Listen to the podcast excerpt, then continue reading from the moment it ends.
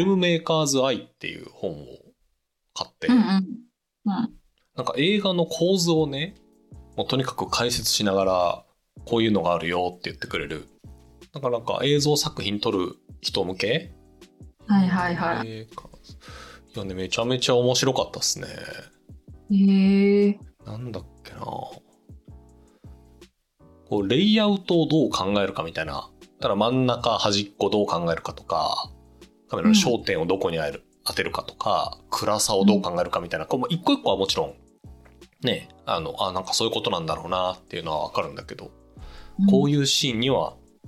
こういうカット、あるいはこういう意味付けの時にはこういうのみたいなやつをめちゃくちゃ丁寧に解説してて、フィルムメーカーズ、なんでそれを読もうと思ったんですか？なんでだっけな、うん、誰かが誰かがこれを読んでるって書いてたんだよな。あの五条&カンパニーのシンさんかな、 あ, あの人がどっかでこれを読みましたって書いてたんだよな。あ、そうそう、にせんにじゅうにねんのじゅうにがつに書いてたやつで、めちゃめちゃ良かったっすこれっていうので書いてたやつかな。うん、うん、ビデオ撮影、そうね、こういうカットの切り方、切り口があるんだなっていうのはあんまり仕事で使うことはないんだけど、なかなかよろしでしたな。えー、いいですね。でもそういうの知ると多分映画の見方とか全然違うんだろうなとか、なんとなく受け取ってた感動とか、あ、こういう意図で作られてたんだとかね、そうそうそう、とかこうやって操作してたんだとかっていうのが分かったら面白そうですよね。序盤にみんなで映画にを見に行った時の感想で、やっぱあのカット良かったよねと語り合いましてみたいな話が出てくるんですけど、うん、この本の序盤にそんなのしたことねえなみたいな、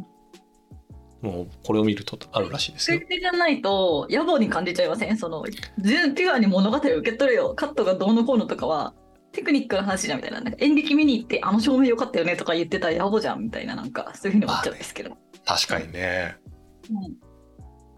うん、もう一層楽しめそう、これを見て、うんうんうん、技術を知ると、まあ、野暮にもなりうるけど一層楽しくできそうっていう感じですね。ちゃんと作ってたりとかしたら野暮じゃないのかもしれないんですけど、なんかその中途半端に知ってるのとなんか野暮になりそうみたいな、なんか恐れがあってそういう目で見ることを避けてきたっていう自意識がありますね。中級者コメントみたいなやつね。うん、そう。いや、いい本でしたね。いいね、楽しみそうで。よかったよかったですね。ミキ、うん、さんは最近はいかがですか？にせんにじゅうさんねんにもなって。楽しく仕事してますね。あと、その前も言いましたけど、その う, うちの近所でミニシアターができたって言ってるじゃないですか。うん。あのそうあ本当は歩いて行けるんで、なんか結構その 週, 週に、さんでいちにちの終わりに映画見てにはいぐらい飲んで 帰, 帰って帰って寝るっていう生活をしてますね。優雅。いや、めっちゃいい、本当にもう キューオーエル 爆上がりしてますね。めちゃめちゃいいじゃないですか。はい。私なんかそのミニシアター、まあ、音がよ く, よくて、まあ、なんかちっちゃいところで見れるって感じで、やっぱ家で Netflix でにじゅうよじかん映画見て帰ると、やっぱり映画館で映像を見るのって全然違うなってことを改めて思って、うん、そうね、あの没入する感覚っていうのは、うん、映画館じゃなきゃ得られないものっていうのがありますよね。うんうんうんうん、そうだからなんか演劇、今なんか演劇映像を集中するプロジェクトにもうちょっと手伝ってるんですけど、なんかその演劇の映像とかもただどっかで流れてる、この日にこの時間に流れてるよっていう情報だけでも楽しめる人っているんだろうなって改めて思った。演劇を生で見ないとダメとか思ってたけど、うん、映像を流すだけの箱みたいなものがあっても結構いいんだろうなとかね、思ったりしましたね。確かにね、うん、いや普通に事業を考えちゃうと、あんだけ広い箱で、うん、もう音の説明もガンガンに整えて、うんうんうん、いっかいせんえんとかなっちゃうとしんどいよなって感じますよね。うん、でもいいよな映画、うん、そうスープとイデオロギーっていう映画をね、昨日見てきたんですけど、ほう、めちゃくちゃ面白かったです。なんか何知らないこといっぱいあるんだなって思った、えー、スープとイデオロギー、在日朝鮮人の家族、日本で暮らす家族の方なんですけど、なんか昔チェル島でヨンサン事件っていう、まあ、本当に虐殺事件、大量虐殺事件っていうのが起きてて、その体験者の生き残りなんですよ、お母さんが。まあ、っていうなんかそのでもうかんお母さんはもう韓国政府全く信じなくて、北朝鮮の政府しか信じてなくて、で子供よにんいるんですけど、お兄さんさんにん日本で優秀だからって言って人間プレゼントとして朝鮮に送られてって、お兄さんさんにんが死んじゃったりとかしてて、北朝鮮でなんかそれでもなんか北朝鮮の政府を信じてたりとかするんですけど、なんかそういうそれがその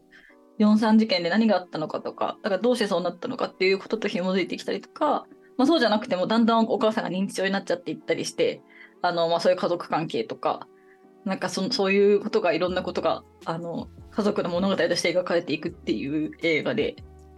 何ですか、その人にしか撮れない映画って感じがして面白かったです。はあ、あ、なるほど、うん、地上の楽園にいるはずの息子たちに借金してまで仕送りを続ける母をのよんひは心の中で責めてきたと。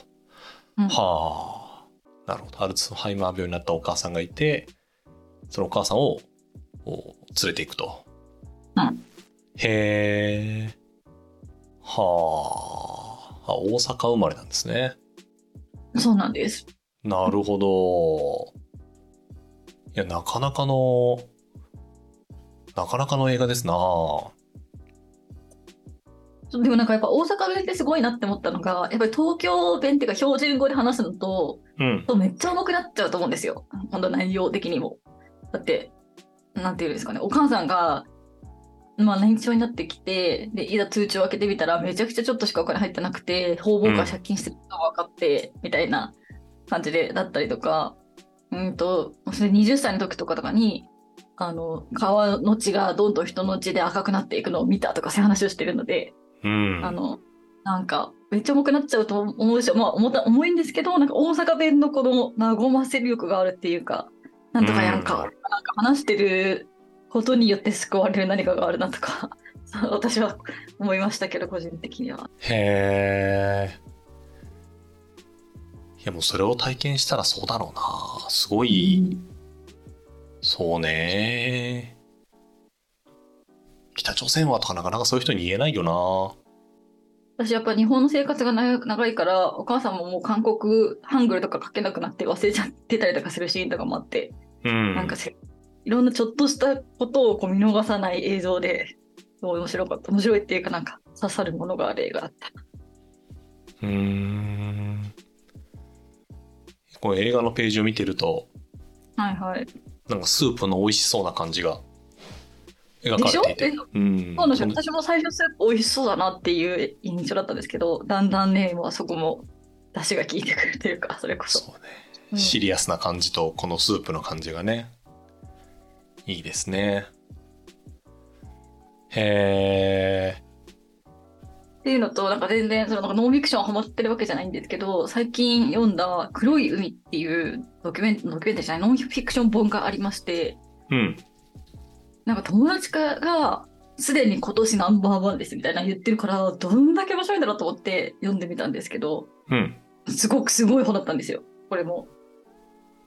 うーん、講談社の現代新書から出てる、ここから出てる黒い海っていうものなんですけど、なんでこのタイトルかっていうと、えっと、テーマがもう私そんな時あったことさら忘れちゃったんですけど、漁船、お結構割と大きめの漁船が千葉の千葉の外れの方で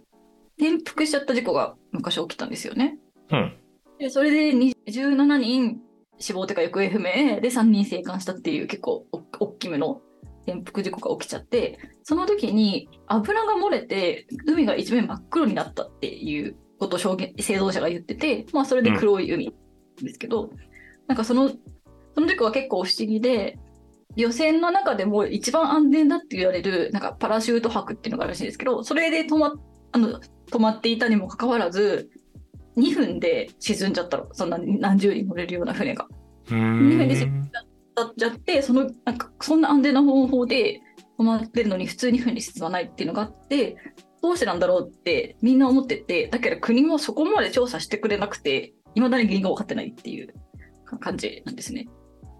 でなんかそのことについて、その漁船を持ってる当事者はどう思ってるかとか、えっと、国はどういう対応をしたかとか、えっと、真相はどこにあるの か, かみたいなことをジャーナリストリーダージャーナリストの方がすごい丁寧にインタビューとか調査をしながら書き進めてるっていう、半分ミステリーみたいなミステリー小説みたいな感じでも読めるようなフィクションあフィクションノンフィクションで、あのねすっごく面白かったんですよ。うーん、螺旋のこととかって知らない、私全然知らないんですけど、そんな私でもえこんなことが起きてるんだっていう、日本ってこんなことが起きてるんだっていうようなことが成立するっていうか、こうあの文章がすごい良かったんですよね。へー。国土交通省の運輸安全委員会が公表した事故調査報告書では、大きな波が転覆沈没の原因であると。あと、船から漏れ出たとされる油の量は一斗缶一缶程度であると。少量だから周辺の海が黒く染まるわけはないであろうと。うん。なるほど。へー。で、にどにわたって船に衝撃が来てるけど、それも波によるものだったっていうふうに報告書では言われていると。えー、けど生還者とか関係者の人によると、燃料タンクから大量に重油が漏れ出たんじゃないかっていうことを言っていると。言っていると。っていう。へー。なるほど。沈没した海域は深さご、深さがごせんメートル以上だから、現物の船の回収っていうのはもう今の技術だとできないと。難しいの、引き上げとかは。でも海底調査もされてないの結局。うーん。なるほどな。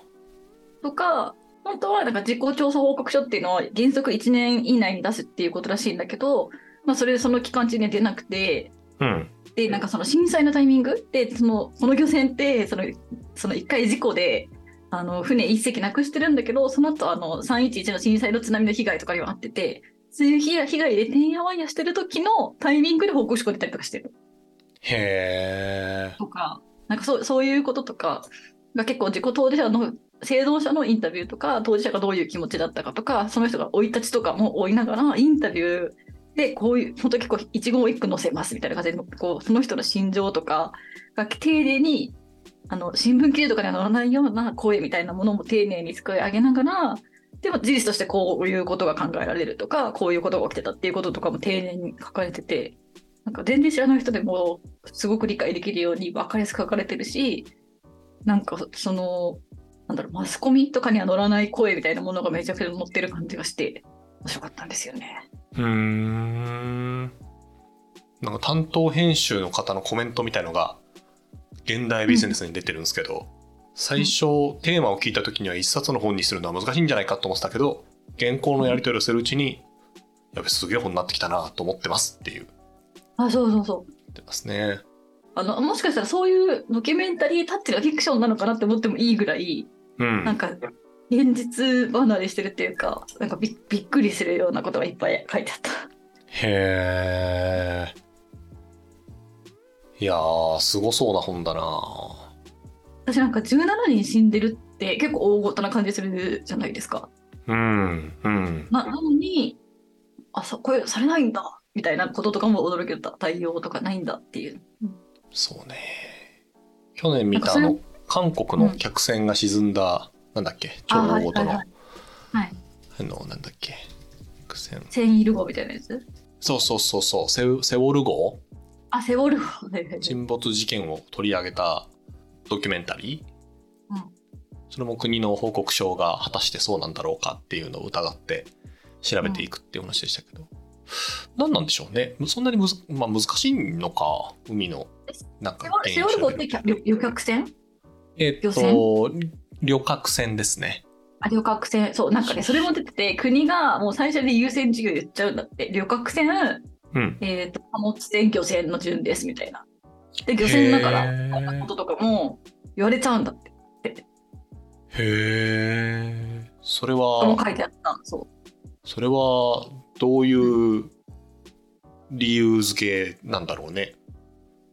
そ, その国の原理としては、漁船ってなんかそもそもそのあの事故多いみたいな、一時それやってらんないみたいなことっぽいで、プロ、プロが乗ってるでしょみたいな。うーん、まあそらそうか、そらそうか。でなんかだけど、まあ、一応本当は 旅, 旅客船 漁, 漁船はごにん以上の死者が出ないと優先順位が高まりませんって言ってて、まあ、その基準って照らし合わせてもじゅうしちにんって相当やんっていう感じではあるんだけど、でもそこあんまり取り合ってくれなかったみたいなこととか書かれてたりはするけど、うーん、実際その旅客日本でもなんか忘れちゃったけどなんとか丸みたいなやつで旅客船の事故とかはパッて調査されたりとかする事故もあの事件事実もその後あったりとかはしてるんだけど、うん、だいごじゅうはちじゅうわ丸っていう漁船については未だに結構真偽不明っていう、いうことなんだけど、なんかねあの遊覧船みたいなやつの事故はすごい大々的にメディアにも取り上げられたし、うんうん、調査もたくさんやってましたもんね去年ね。そうへーとかがへーっていうかそう知らなかったっていうのがすごいなかなか年末からハードなあれですね読書と映画とそうえ、ね、ハードだと思うじゃないでもねあの読みやすいねこういう海はテーマだけ聞くとさちょっと関係なさそうでさ読みづらいかなって思うかもしれないけどね結構おも面白くて一気に読めるっていうかうんミステリーとおっしゃってましたもんねみたいな本当あのまあ、ちょっとしたミス、ミステリーごひゃくページぐらいのミステリー読んだことある人だったら、まあ、その感覚で読める感じ。うーん去年のクールでエルピスっていうドラマ流行ってたの覚えてますか？見てないかもしれない。長澤まさみに聞いてたやつなんですけどそうエルピス希望あるいは災いそうマスコミのテレビ局のアナウンサーのなんですけども長澤まさみが、うん、マスコミが流せた事件がマスコミによって逮捕されちゃった犯人が本当は冤罪なんじゃないかっていうところからいろいろ調査とかをしてあの報道その冤罪の可能性を報道しようとするんだけど、まあ、いろんな可能性があって邪魔されたりとか真実が明らかになってきたりとかするみたいな 話, 話でなんかそういうえ裏でこんな大きな力が働いてたんだってみたいな、まあ、ことを簡単に言うとねあのが分かるドラマなんですけどえマジリアルエルピスみたいなこと起きてんじゃんみたいな思ってめちゃくちゃびっくりしました。うーんへえ、まあ、たくさんあるんでしょうね。こういうやつね。そう、それが人ごとみたいな本当ドラマみたいな感じだったのが、えめっちゃこういう感じで起きてるんだっていうのが面白かった。うーん。うーん。エルピス。エルピスとは古代ギリシャ神話でさまざまな災厄が飛び出したとされるパンドラの箱に残された希望あるいは災いの兆候のことであると、うん、それさえ知らなかったですね。へえ、これうーん冤罪をテーマにした社会派ドラマを ティービーエス テレビで制作しようと企画を持ち込んだが ティービーエス テレビではボツとされてしまいそれでも諦めきれずになんかもろもろやったと。そうそうそうそうでなんとかやってフリーランスの立場で他の局に企画を持ってってカンテレからやりましょうとなってこれに実現したと。へえ。いやこのこういう冤罪とかってなんかそうやっぱ熱い思いを持ってる人がいるんだよな。最近のあのに大良かった体験でした。いやいいキックオフをしてますね。うん。今年もたくさん本読んでいきたいですね。そうね。今年もね楽しそうなものがたくさん出てますからね。さて今日の本の話しますか。すいません長く全然違う話して。いえいえそうですよ。今日はこんなのどうですかののどみさん会で、うん、はい、えー、星新一のショートショートのすげえたくさんあるやつのさんじゅうなんばんめにあった安全のカードっていう短編集ですね、はいせんきゅうひゃくはちじゅうななねんに出てたものと、うん、で表題作の安全のカードってのを含めてどれぐらいだろう いち,に,さん,よん,ご,じゅっこぐらいじゅうろっこぐらいが入っている作品ですね。でも生涯せんいっぺんのショートショートを書いてるからじゅうろっこでも いってんろくパーセント ですね。そうね、うん異常量だよな、うん、表題の安全のカードっていうのはなんかこう持っとくと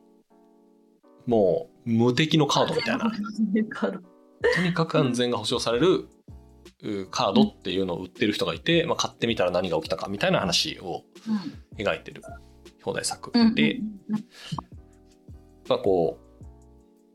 アマチュアっぽい人が エスエフ っぽい設定を思いついて、これこんなのどうかなと思うと大体星新一が書いてるっていう。ああ、そんなことわざがあるんですね。うん、らしいですよ。やっぱり